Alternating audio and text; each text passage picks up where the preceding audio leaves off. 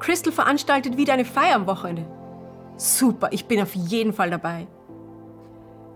Crystal ist ein Phänomen. Jeder ist willkommen auf ihrem Gelände. In einem wunderbaren Fleckchen Natur hat sie eine Art Campingplatz geschaffen, der nahezu alle Bedürfnisse erfüllt.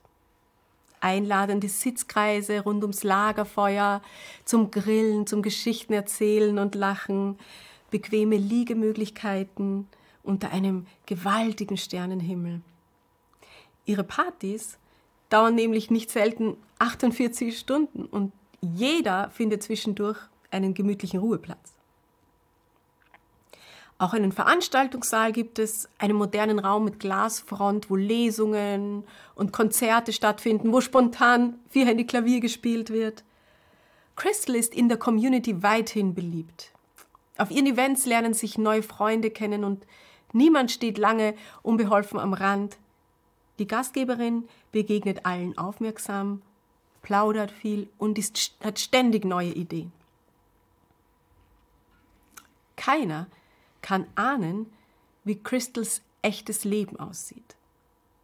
In Wirklichkeit, in der Wirklichkeit trifft sie nämlich freiwillig keinen einzigen Menschen.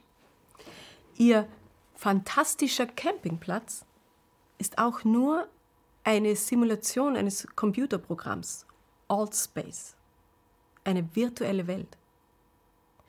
Die Leute, die bei Crystal feiern, sind zwar reale Menschen, allerdings auf der ganzen Welt verstreut. Jeder Partygast befindet sich dabei in seinem Land, in seinem Zuhause, in seinem Zimmer. Jeder hat Kopfhörer auf, die alle Geräusche aus der Umgebung abschotten und nur die Eindrücke aus dem Netz senden. Jeder Teilnehmer hat so eine dicke Brille vor Augen, in die ein Bildschirm eingebaut ist und er hält zwei Controller fest, um im Programm seine Hände steuern zu können. Auf diese Weise wird dir eine Welt mit hunderten verschiedenen Räumen vorgespiegelt. Und du kannst frei wählen, welchen Bereich du betreten möchtest, um mit anderen Nutzern der Plattform zu reden, sie kennenzulernen, ihnen zu begegnen. Also man sieht nicht ihr wirkliches Aussehen, sondern jeder Teilnehmer hat sich so eine Figur zusammengestellt, die ihn oder sie darstellt. Und am Namen kann man einander wiedererkennen. Und wenn man einer Person näher kommt und sie anspricht, dann kann man sie auch mit ihrer echten Stimme reden hören. Man unterhält sich also, als stünde man tatsächlich gerade beieinander. Die Journalistin Eva Wolfangel hat in ihrer Recherche über, die, über Zukunftstechnologien diese Welt von Altspace betreten, ist in sie eingetaucht, um herauszufinden, wer sich dazu bewegt und warum.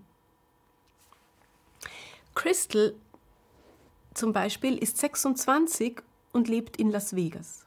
Ihre Abende und Wochenenden verbringt sie vollständig im virtuellen Raum.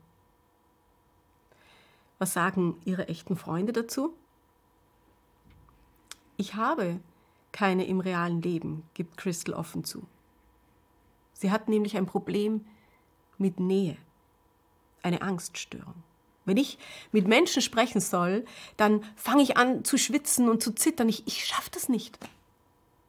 Hier im Programm ist das einfacher. Die Plattform ist ein Treffpunkt für ungefähr 35.000 Nutzer im Monat geworden.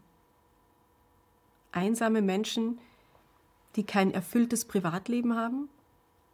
Ja, größtenteils vielleicht. Für Crystal ist Altspace jedenfalls eine Erlösung. Mit, mit ihrer Sozialphobie war es für sie jahrelang unmöglich, irgendjemand kennenzulernen.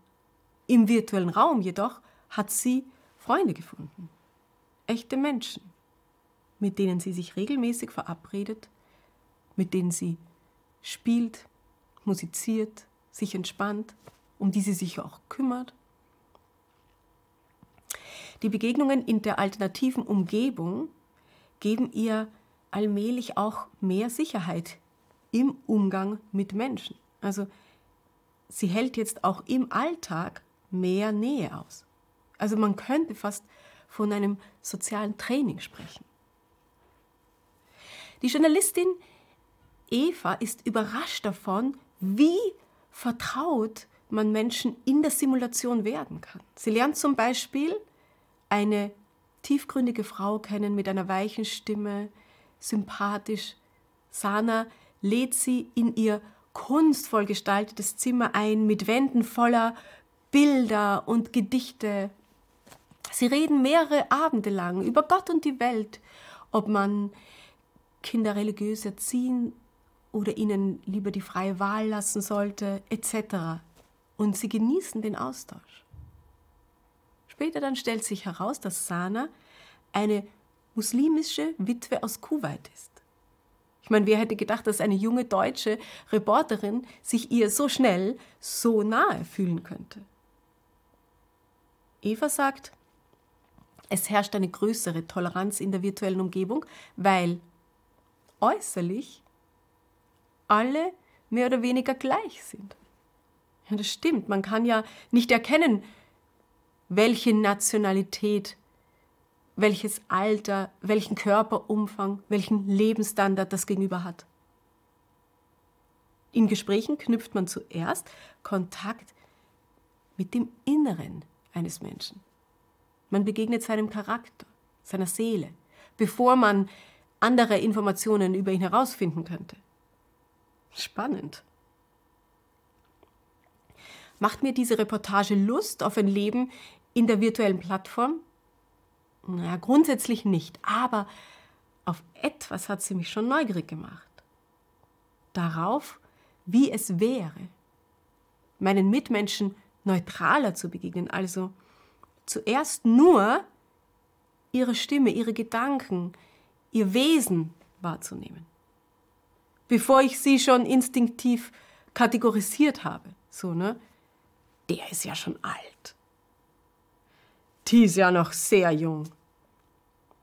Die kommt aber altmodisch daher. Oder der sieht viel zu angeberisch aus. Oder die gehören wohl zu einer anderen Religion. Ich merke, dass ich schon ganz früh über den äußeren Eindruck die Art von Menschen einenge, mit denen ich überhaupt Kontakt knüpfen will. Ja. Wie schade ist das denn? Wie viel positive Überraschungen würde ich erleben, wenn ich auch so eine Brille hätte, die allen die gleiche Chance gibt. Shabbat Shalom.